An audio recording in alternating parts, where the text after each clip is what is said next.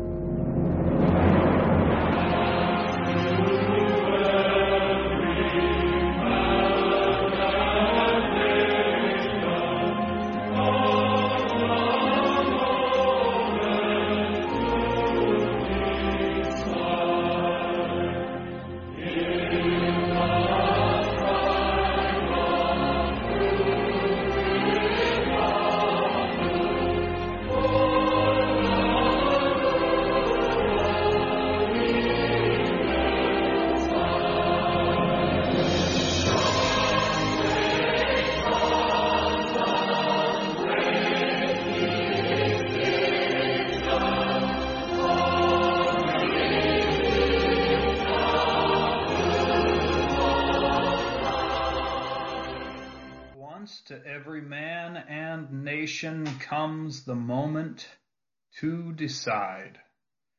In the strife of truth with falsehood for the good or evil side. Some great cause, some great decision, offering each the bloom or blight, and the choice goes by forever, twixt that darkness and that light. Then decide with truth is noble when we share her wretched crust. Ere her cause bring fame and profit, and 'tis prosperous to be just. Then it is the brave man chooses, while the coward stands aside, till the multitude make virtue of the faith they had denied. By the light of burning martyrs, Christ, thy bleeding feet we track, toiling up new Calvaries ever, with the cross that turns not back. New occasions teach new duties, time makes ancient good uncouth. They must upward, still and onward, who would keep a breast of truth. Though the cause of evil prosper, yet the truth alone is strong. Though her portion be the scaffold, and upon the throne be wrong, yet that scaffold sways the future, and behind the dim unknown standeth God within the shadow, keeping watch above his own. So the words of once to every man and nation is definitely a thing that we can reflect on, think about, and change our lives accordingly on account of. Many people sing songs like this and have for hundreds of years now, this tune particularly being written in 1845, meaning that it is over 100 years old and in just uh, 20 five more years, it will be 24 more years, it will be um, 200 years old. Meaning our people have been singing this for some time now, or at least reciting its words. If you notice what it says here, it says every man and nation has a moment they're going to have to decide in, that there is a strife, that's a fight between truth and falsehood. Everyone's engaged in it, every generation and it's going to go forever. We have to choose between good and evil because there's always in every generation some great cause, some great decision that we have to choose from. And that cho- choice goes by forever between darkness and light. I particularly like the part of this song. I actually like the whole, all of it, but I particularly am encouraged by the third verse By the light of burning martyrs, Christ, thy bleeding feet we track, toiling up new Calvaries ever with the cross that turns not back, telling us new occasions, teach us our new duties. It also tells us this that over the passing of time, for the passing of time, ancient goods become uncouth, but they must upward still and onward who would keep the breast of truth. It also reminds us that God is constantly watching behind the uh, veiled shadows of time, that he is seeing what is going on in the future, not only in the present, and he knows exactly how to keep watch over his own. And that is exactly what he is doing. We sing psalms for worship, um, for religious worship during holy convocations, but we do occasionally sing um, songs written by men uh, that are of this nature. And um, this is one that I've caused my children to memorize and caused them to sing together. And have reminded them whenever we have, um, uh, my children call me Abba, which is Hebrew for father, um, only because my first daughter uh, could say Abba and Mama, but she couldn't say father and mother, nor could she say daddy for some reason. And so I, I stuck with it being that I am uh, engaged in Greek and Hebrew. So uh, I found it to be suiting. But whenever we have Abba uh, reading time uh, in the evening sometime, especially in the winters, we have more of it. I like to read Foxe's Book of Martyrs and uh, remind my children that there has always been a choice, no matter what generation we live in, to have to choose how we are going to stand up for Christ and his kingdom. And last uh, broadcast two weeks ago, I had kind of done an improv uh, podcast to cause us to think about what our duty is at this time and this nation that we live in, um, in this country that we live in, because we have a duty as the Christian church, regardless of our stripe and opinion, to stand up and proclaim the truths of the Christian faith in a dark world. And that has been a choice that has had to be made every generation as once to every man and nation.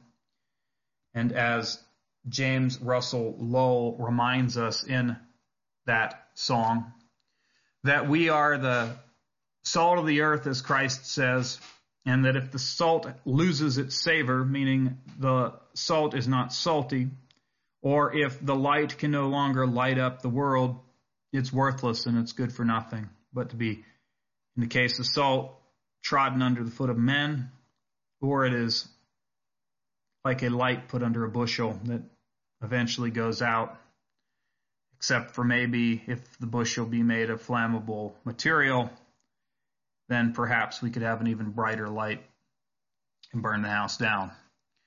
But that's probably not what's insinuated in the parable of Jesus whenever he teaches us those things in Matthew chapter 5. And so, one of the things that uh, I've been thinking about more and more over the course of these last two weeks is wondering how many Christians are realizing that we are in that time to make a choice. Christians have been blessed for a very long time with the ability to speak freely on their faith. Uh, even heretical Christians and Christians who have absolutely different opinions from the mainstream had the freedom and have the freedom to propagate what it is they believed was true, or hopefully believed what was true, what they were saying was true, whether right or wrong. And that while uh, we all may not agree, we agreed for a period of time that that which was stated in the First Amendment of the United States Constitution, that we would have a freedom of speech, that we would have the ability to assemble, and that that could not be infringed upon by government. It's not an agreement that we made necessarily. It was a right retained and promoted if one understands the nature of the Constitution of the United States and how it was written, that it's a limited powers document, meaning that it limits government's ability to do whatever is named in that document, and then it, it authorizes the organization of government under its particular model. We may or may not agree with that model. That's fine. That's what um, that's what the ability to amend is all about.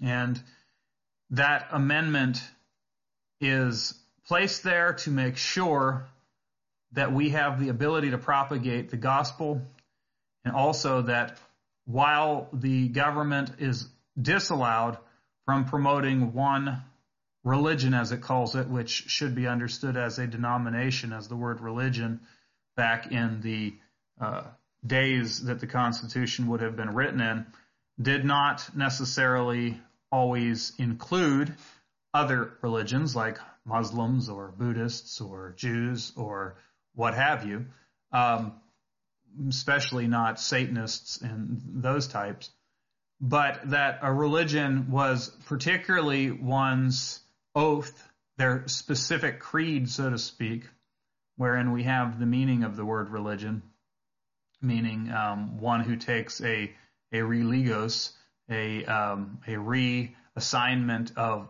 a uh, legos, or uh, which would be related to the word for um, logic or logos, which is word. So, in actually making a proclamation, making a word to reaffirm an oath to a particular religion and while or, or particular faith, I should say, um, a line of doctrine, so to speak. And while we can't prove that because the Constitution did not have written in it um, enough Christian character that we can boldly assert it. Now we can with the Bill of Rights. It seems pretty obvious we should be able to do that. Um, but and you know having to use external writings to back that up isn't the way it should be done. It it should quite frankly be written directly in there, and that that's a change that we should have um, had forwarded. But I don't know if the men who were involved at the time, um, even for the first hundred years of the, the Constitution's existence, would have even thought that um, Western civilization, European civilization, was ever going to be threatened at all by the idea of silencing religion altogether. And so that may be a fault on their behalf, and I'm sure it is whenever you have considered that there is evil in men and men are constantly evil, and that men revert to evil, that because of their um, natural ability to desire death, um, because that is what man is, what he is prone to, once you recognize that, which may have been the major failure of the majority of the people involved in organizing the government of the United States at the time, they were just simply not pressing that issue enough. Once you recognize that, however, you realize there has to be built into the documents that you are going to promote as the way to order government a way to lead people back to scripture, to the law and the gospel. And so we have a task before us, Christians, that we have been allowed to promote even under the government system that we have. We have had the freedoms and the abilities to promote the truth and to watch the truth take over because it's true. Okay? Because it's true, it's able to defend itself. And quite frankly, we just haven't used that um, tactic enough. We've put too much trust apparently in our own selves. And sadly, I think we've actually put too much focus on the pleasures of the world and on the things of this world that we desire more than on the things of God and utilizing the chink in the armor of the Constitution that is not godly um, in its makeup, but it could have been used that way, most definitely to the better end. And so now we stand here facing the grim unknown. We don't know exactly um, what the future holds for Christians, and we most, evi- most inevitably are going to be looking at a time of persecution once again. Now, I can't say who is a real Christian and who's not. Nobody can. That's not right for us to make those assumptions and to um, say such things. But I believe the scripture teaches us that the perseverance of the st- of the saints is best seen under persecution. And the martyrs are great examples of this. We have myriads of uh, documentation of martyrs of the faith of Jesus for thousands of years now in our possession, many stories that come down to us in history from different times of persecution, and we don't always see the best stories painted, the best pictures painted for us um, about these brave men. And so you may think that if a Christian were going to write a story about Christians that were brave, he would make those Christians the pinnacle of perfection. And we don't find that a lot of times. As a matter of fact, the only thing we can say about the majority, if not all of the mar- martyrs that we find in Foxe's book and other sources, such as Eusebius and, and other church historians, ante-Nicene fathers, and things like that, is one thing is that they all were willing to die when the time came for the name of Jesus Christ and for the truth of his word. And while we definitely wouldn't agree with all of these men, one of the things that we definitely would agree with is that if you felt the saving power of Jesus Christ over your life, you have estimated it, you have weighed it in your mind and in your heart and your soul, and you have made the full understanding that this gospel, this good news, is more important than life itself. And that you're willing to die because eternity is waiting for you on the other side, and there is absolutely no reason to stay silent. Uh, one of my favorite s- stories that's probably a little bit more glorious um, in the end of it is Paul Craw, the story of Paul Craw, who was more or less a Reformation, a, a pre-Reformation martyr. Um, he was actually a Bohemian or a Czech. Um, so he traveled a great distance to be with the Wycliffites who were preaching in Scotland. The Wycliffites were uh, English or British um, followers of um, John Wycliffe, who is the one we can thank for translating the Latin Vulgate, which was uh, all Latin, no English in it at all, into a English Bible, and it was not direct, directly translated from Hebrew or Greek. Wycliffe, I don't believe, could read Hebrew. Uh, I'm not sure if he could read Greek either. Um, he may have a little bit, but anyhow, he did what he thought was best, which was contrary to that which the authorities of the day under the papist uh, Roman Catholic dominated continent of Europe allowed him to do, and that was to make a truly vulgar Bible in the common people's tongue. The word vulgate is where we get the word vulgar um, from, and it meant at the time it was translated by Jerome around 450 AD that it was the vernacular of the people. Many people in Europe and North Africa, um, in the Middle East, spoke Latin after they spoke Koine Greek.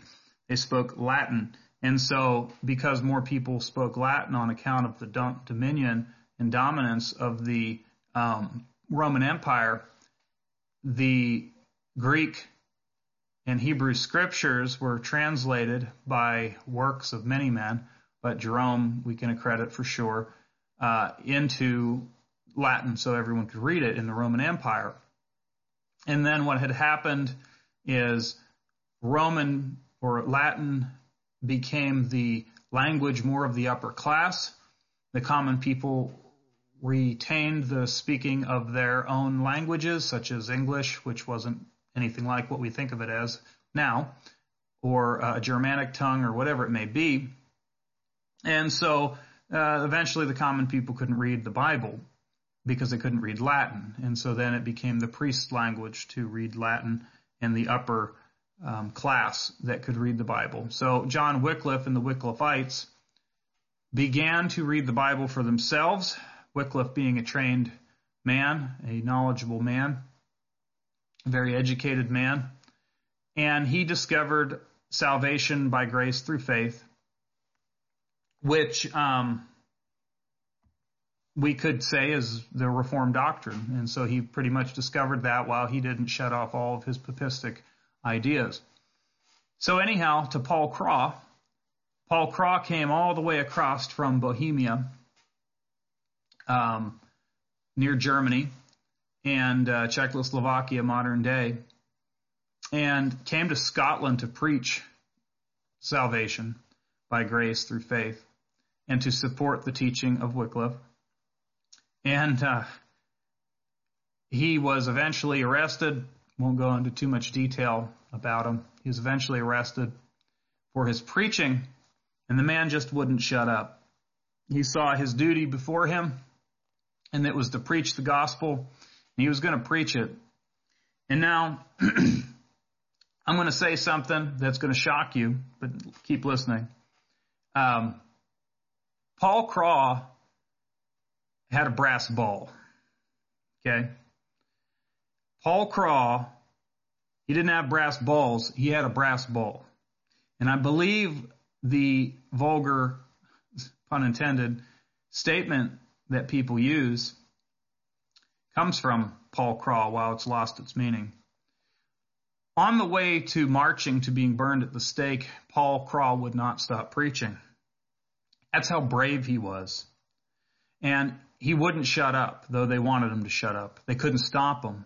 And so what they had done, what one of the men had done who was leading him to be burned to death had done is they found a brass ball and they stuffed it in his mouth, I assume shattering his teeth along the way, so that he could no longer preach anymore. So he couldn't open his mouth. And so the next time you hear somebody vulgarly say, that's, that guy got brass balls, meaning he's brave, I'm going to give you this bit of historical martyr history to share. Paul Craw. You just remember that. The first man who had a brass ball got that brass ball because he wouldn't shut up. It had nothing to do with his genitalia.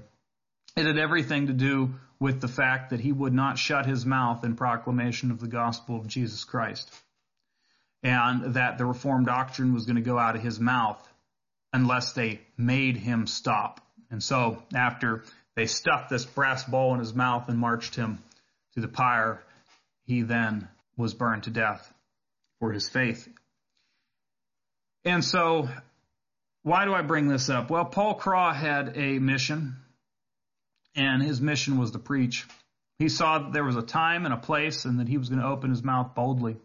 You can do the same thing Paul Craw did that got the brass ball stuffed into his mouth, breaking out his teeth, and then him burned alive.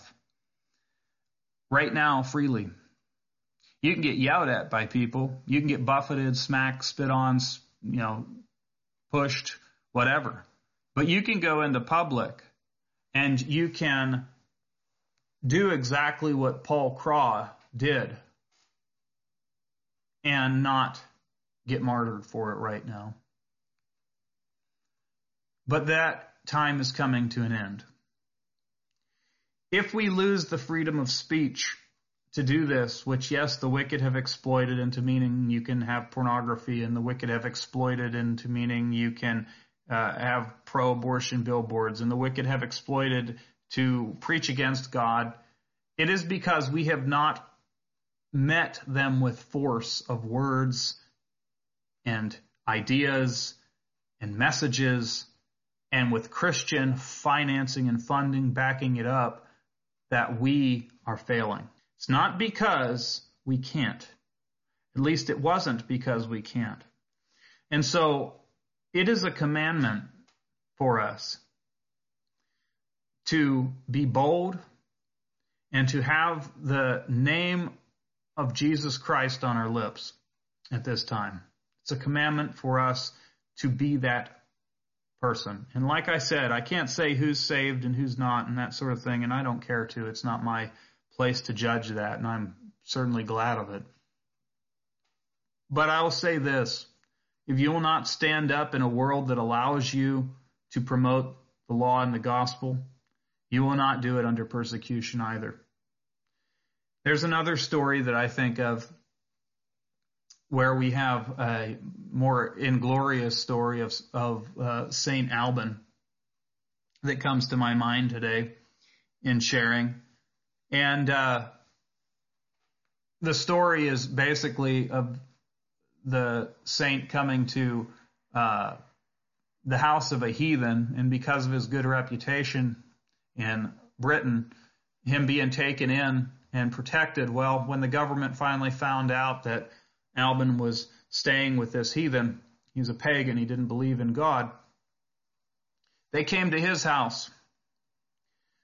But in the short period of time Alban was there at this unnamed pagan's house, who was no longer a pagan by the time the authorities knocked at the door to find Alban, this man turned himself in in place of Alban, in place of St. Alban. And he was willing to die in place of him because he thought Alban was more um, valuable to the preaching of the gospel than he would be, for instance, as a pagan, because he was just newly converted. He knew very little. He knew nothing at all except for the grace that came to him through the faith that he placed in Jesus Christ. And so, because he knew that Alban was a learned man and able to teach as he taught him, it would be better if he would die in the place of Alban and say he were him than for Alban to die.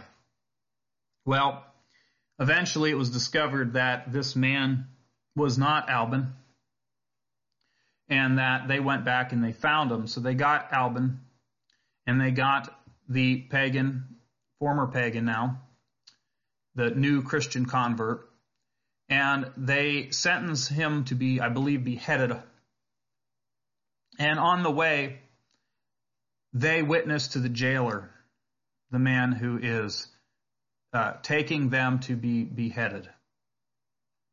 And by the time they get to the destination of transport, where they're being transported to to be executed, they get before the tribunal, the judge, whatever it was, and uh, the transporting guard who was with Alban and the newly transformed Christian witnessed to the jailer enough truth that he fell on his knees and said to the judge, we'll call him, that he wished to die in place of the other two. Now, it was only hours that had passed, most likely. Maybe it was a day. Maybe it was two. The point of the matter is, is that Alban didn't shut his mouth. The newly converted Christian didn't shut his mouth. Now the jailer won't shut his mouth. And of course, as justice goes, quote unquote justice goes in the world that cannot hear and love Christ, the judge executed all three of them and let none of them live for all being Christians. But that's not really a glorious story.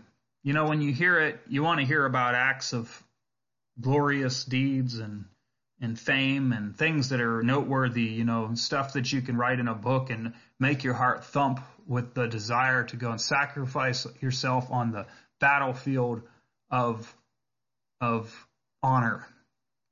But that's not what we get out of some of these stories that come out of Christian history. We don't get them because the cross of Christ is foolishness to the world.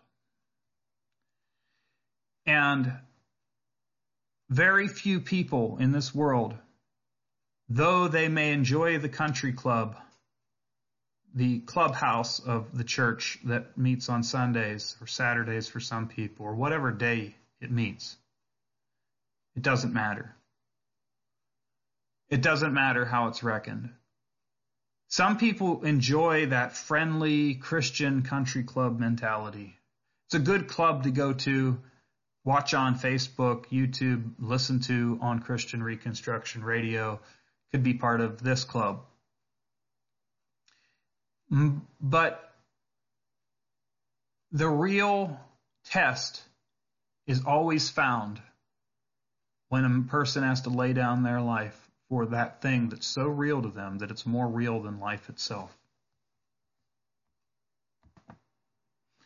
The stories of martyrs like this always bring to my mind Psalm 63, which I've, I had read many times, and it was through singing it and the words of hearing it in song that it actually clicked with me. You know, it actually made impact on me what it was saying.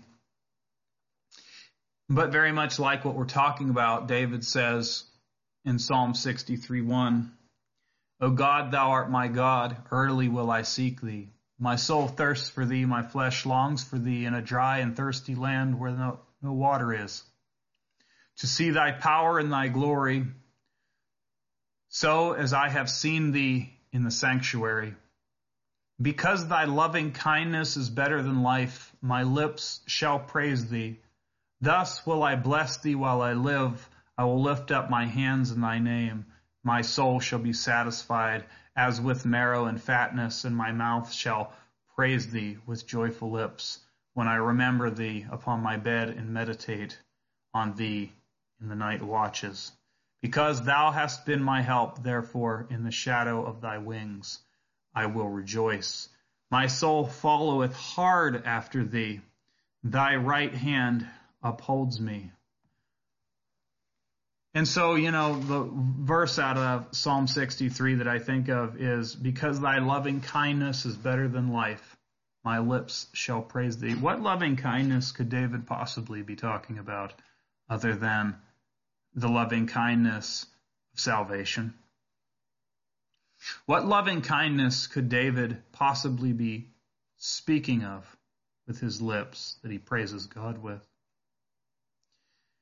that he says as long as he lives, he will bless him and lift up his hands in his name and be satisfied. Though the land he lives in is dry and thirsty, and there's no water there, he desires to be with God.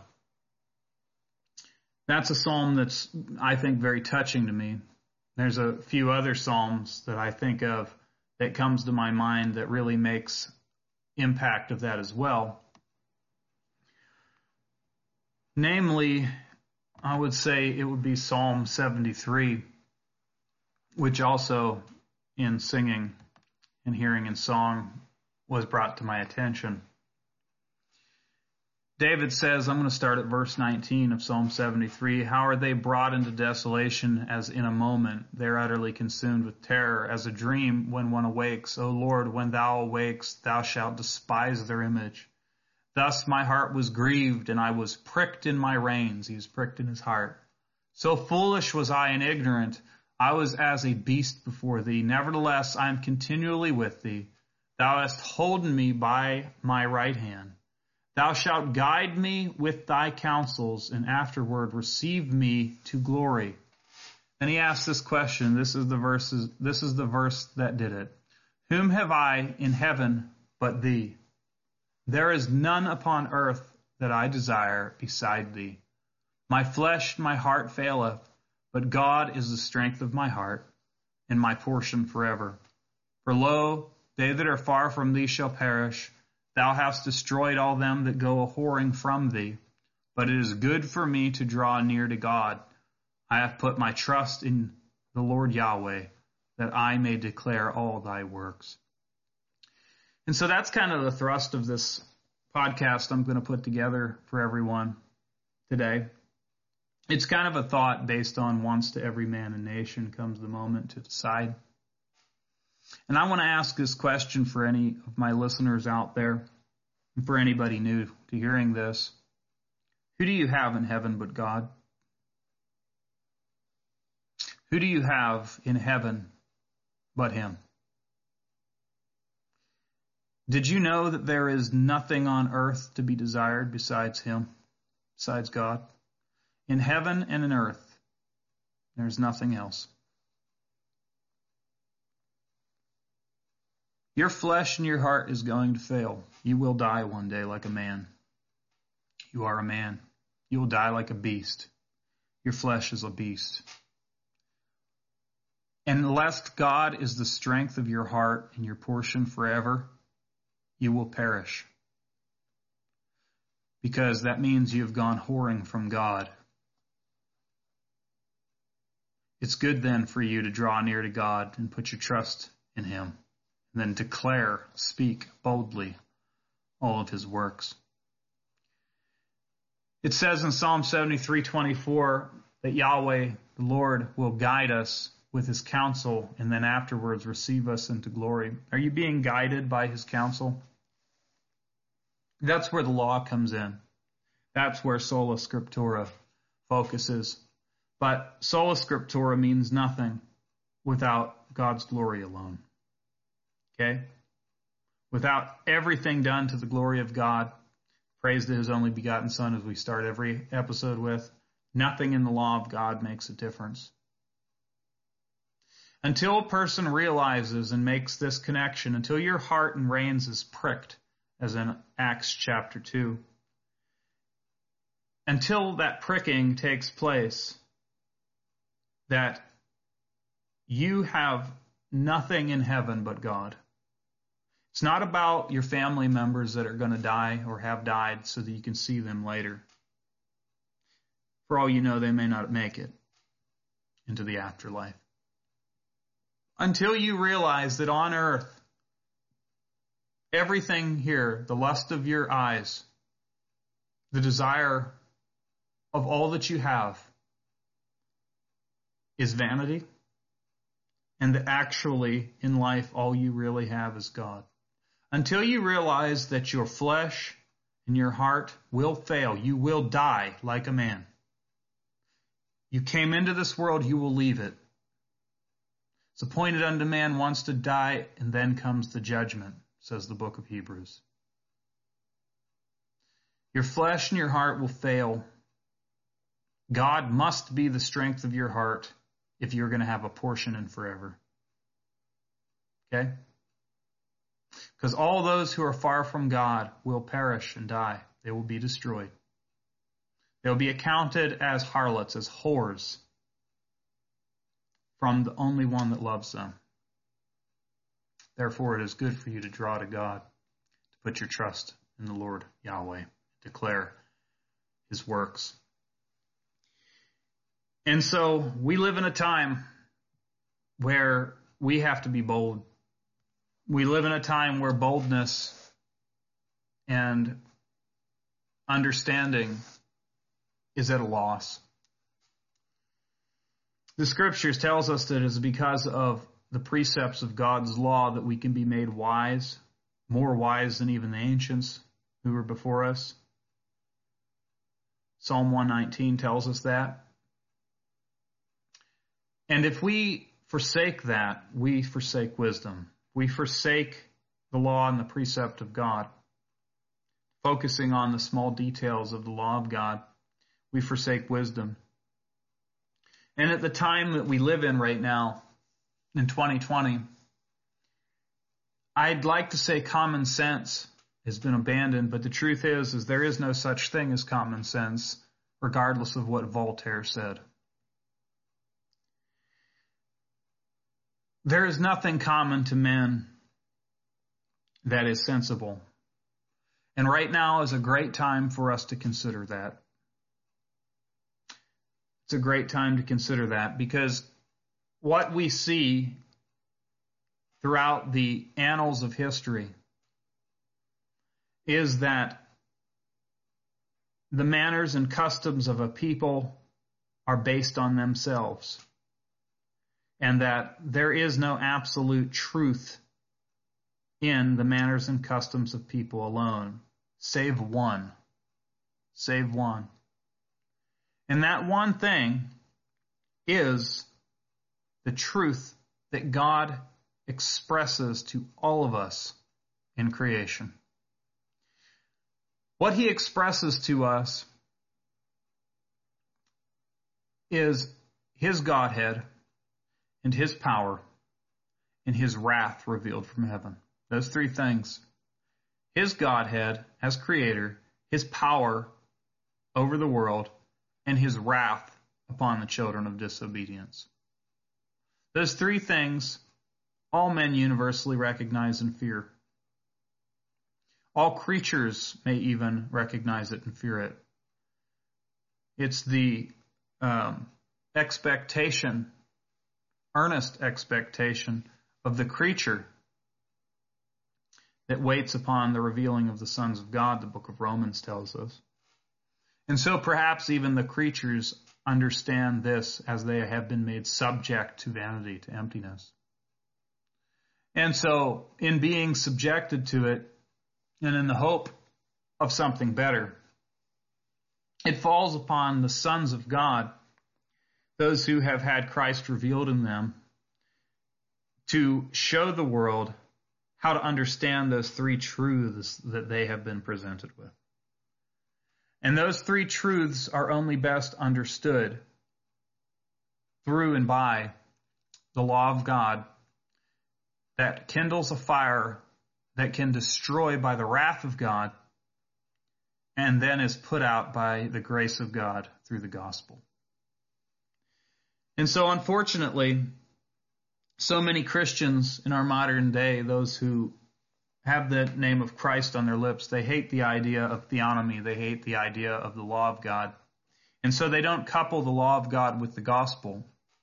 They just simply teach an all loving Jesus, but they will not fortify the love of God with the wrath of God to show you why you need saved from the wrath that is to come, which is the nature of salvation. But that's our task that's before us. That is the message that the martyr is killed for. That is the message that speaks to the heart of one who is newly attuned to the grace of God. That's something that we should all consider. We oftentimes go deep into the theology of covenants and the theology of this and that. And I, and I love theology. It's one of my favorite pastimes. I'm, I'm one of those very boring people um, that don't have a whole lot of hobbies in my life. I work, I minister, and I spend lots of time reading and listening to theology. I enjoy it. I love it. I'm not saying I have it all right. I'm just saying I enjoy learning what other people believe and understand and where it comes from.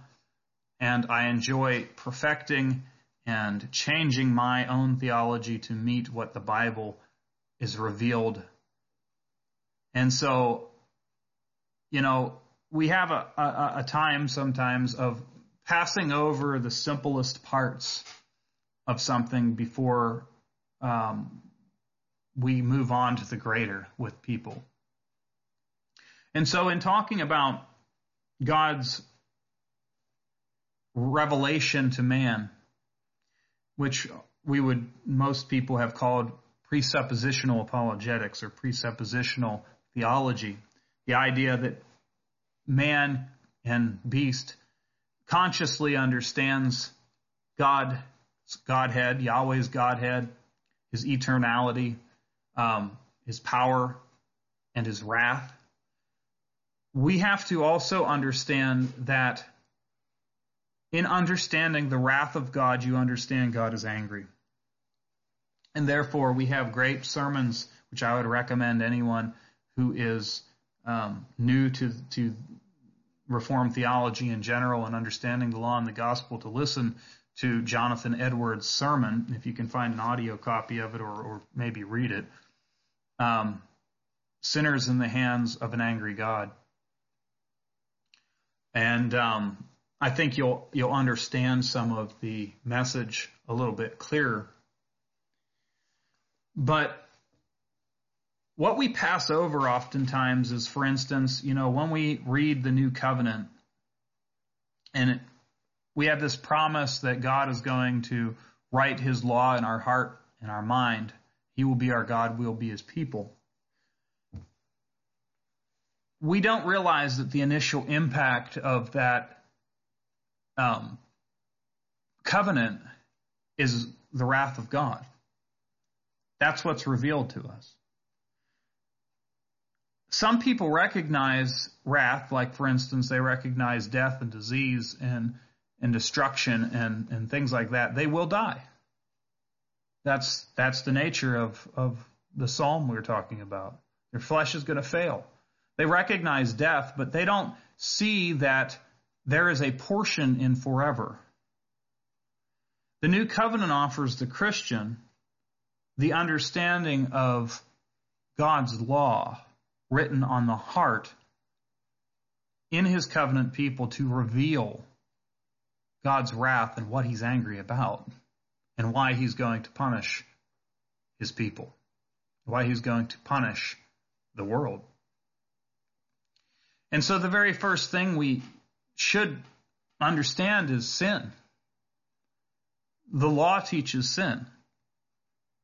Because the law teaches sin, it teaches what God hates. It teaches us the nature of God. And the law also teaches us how to be less sinner and to be more righteous by focusing on it. And right now in this world, we have the ability to proclaim that easily.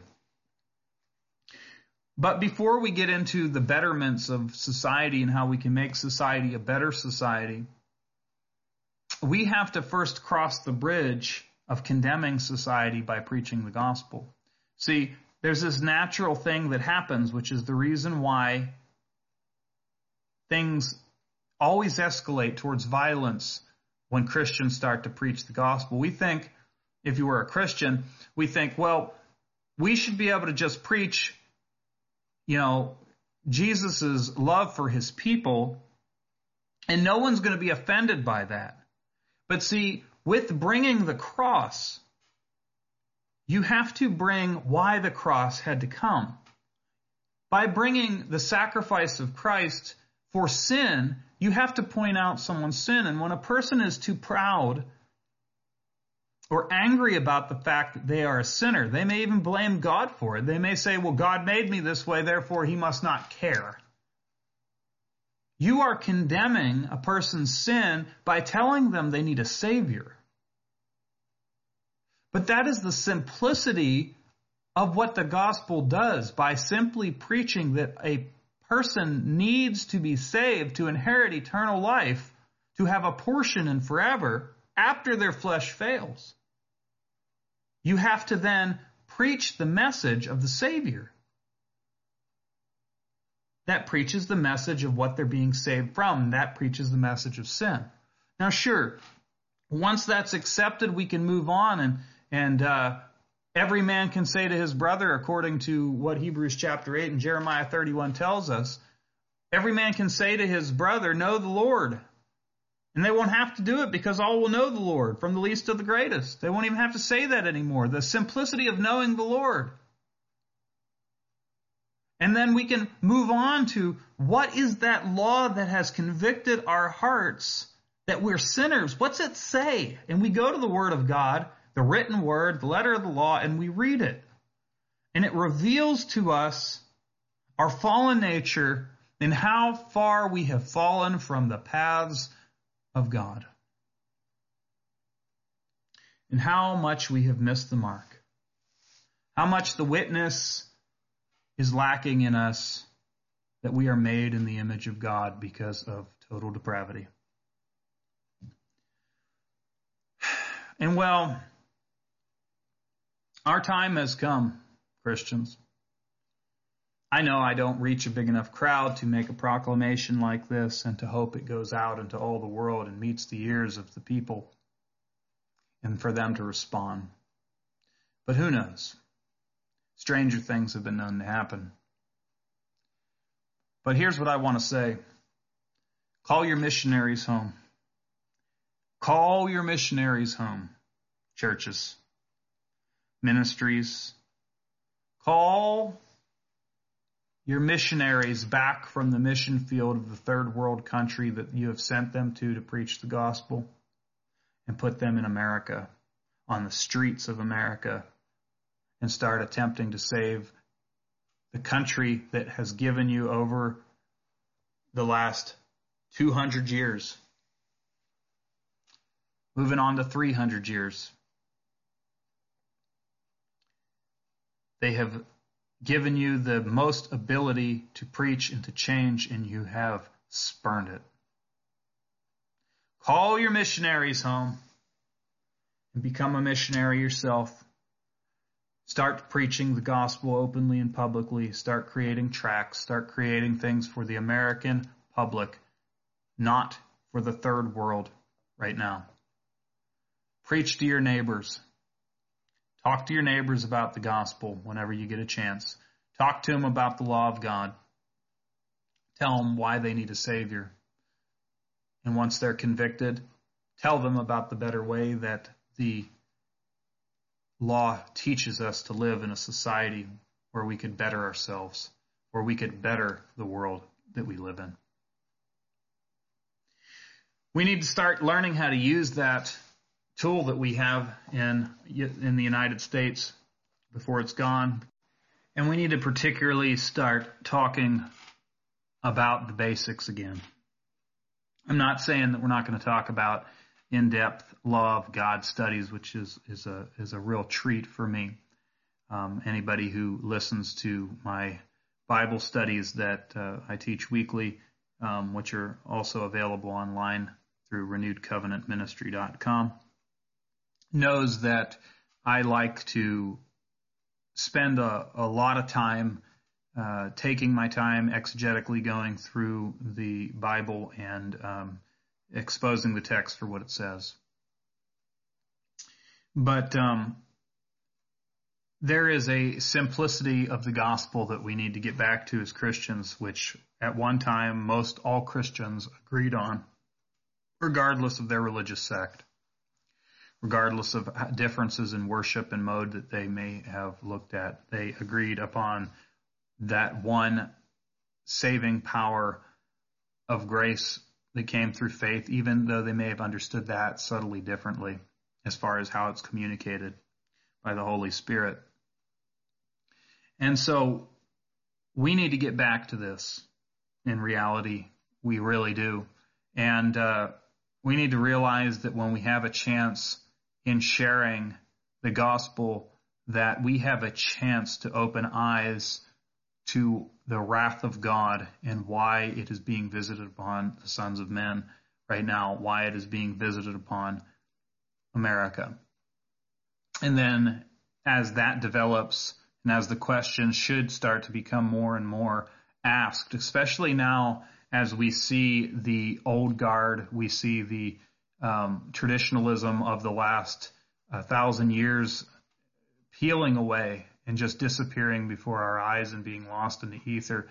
We're giving, um, we are given, I should say, a chance to share the law more fully as the culture in which Christians should live under, which many theonomists before us have promoted and which we should be actively involved in promoting and having full assurance of the faith in promoting and have maybe more boldness now as we see a lot of that um, traditionalism and traditional disdain that had developed um, for various reasons uh, towards the law of God become confused, confounded, and then destroyed because of its inability to support itself. But all that starts with us sharing the gospel that martyr after martyr was killed for. And that a man who could be convicted for just a day or hours or minutes, if he were truly touched by that grace that gave him the hope and eternal life that knows when his flesh fails that the Lord would be his portion forever, that that that impact, that click took place, that it was as real as anything he'd ever experienced, maybe more real than anything he had ever felt in his life. We could be instrumental in um, helping that decision get made. We could be instrumental in doing that. And so, once to every man and nation does come a moment to decide, and it has to start with men before it moves on to nations. And the ball's in your court. By me sharing this information with you, I have just made you um,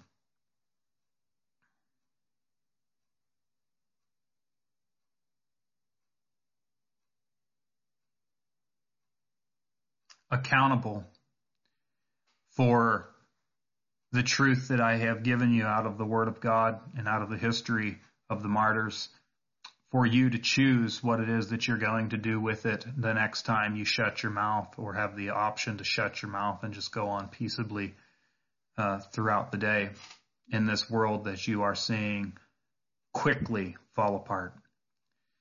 This choice isn't left to the president or who's going to be president. This choice is not left to armies. This choice is not left to policemen or sheriff's departments. This choice is left to Christians. It's not even left to churches and church buildings. It is left to Christians who are bold and who stand up and who are willing to stop what is coming.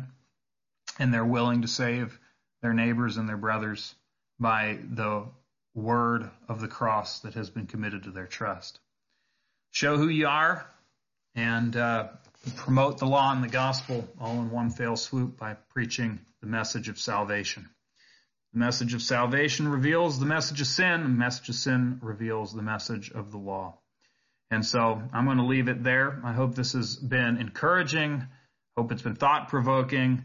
Um, I know, uh, once again, I said this last week that uh, a lot of people maybe listen to me. They listen to um, thoughts on different sides of things, and I, I would get back to that. I will get back to that uh, some, but there's just some some simple stuff that right now in this day and age, I really think we need to uh, think about and just put at the forefront of our minds, and that's more important to me right now than it is any depth of theology or any depth of um, of subject study to get that clear and on the table so that anyone who can hear me can uh, realize where we are at this crossroads that we are soon to come upon.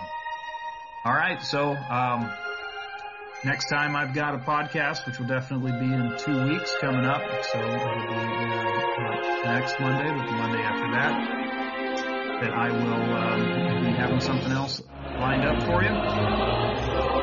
Till then, everybody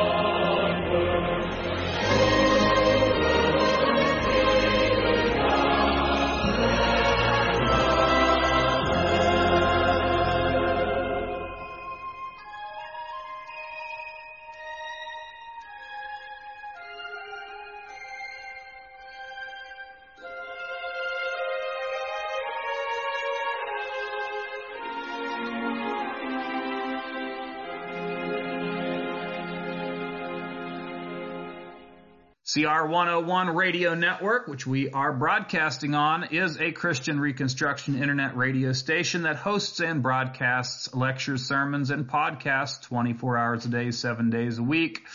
Please take a look at the website cr101radio.com.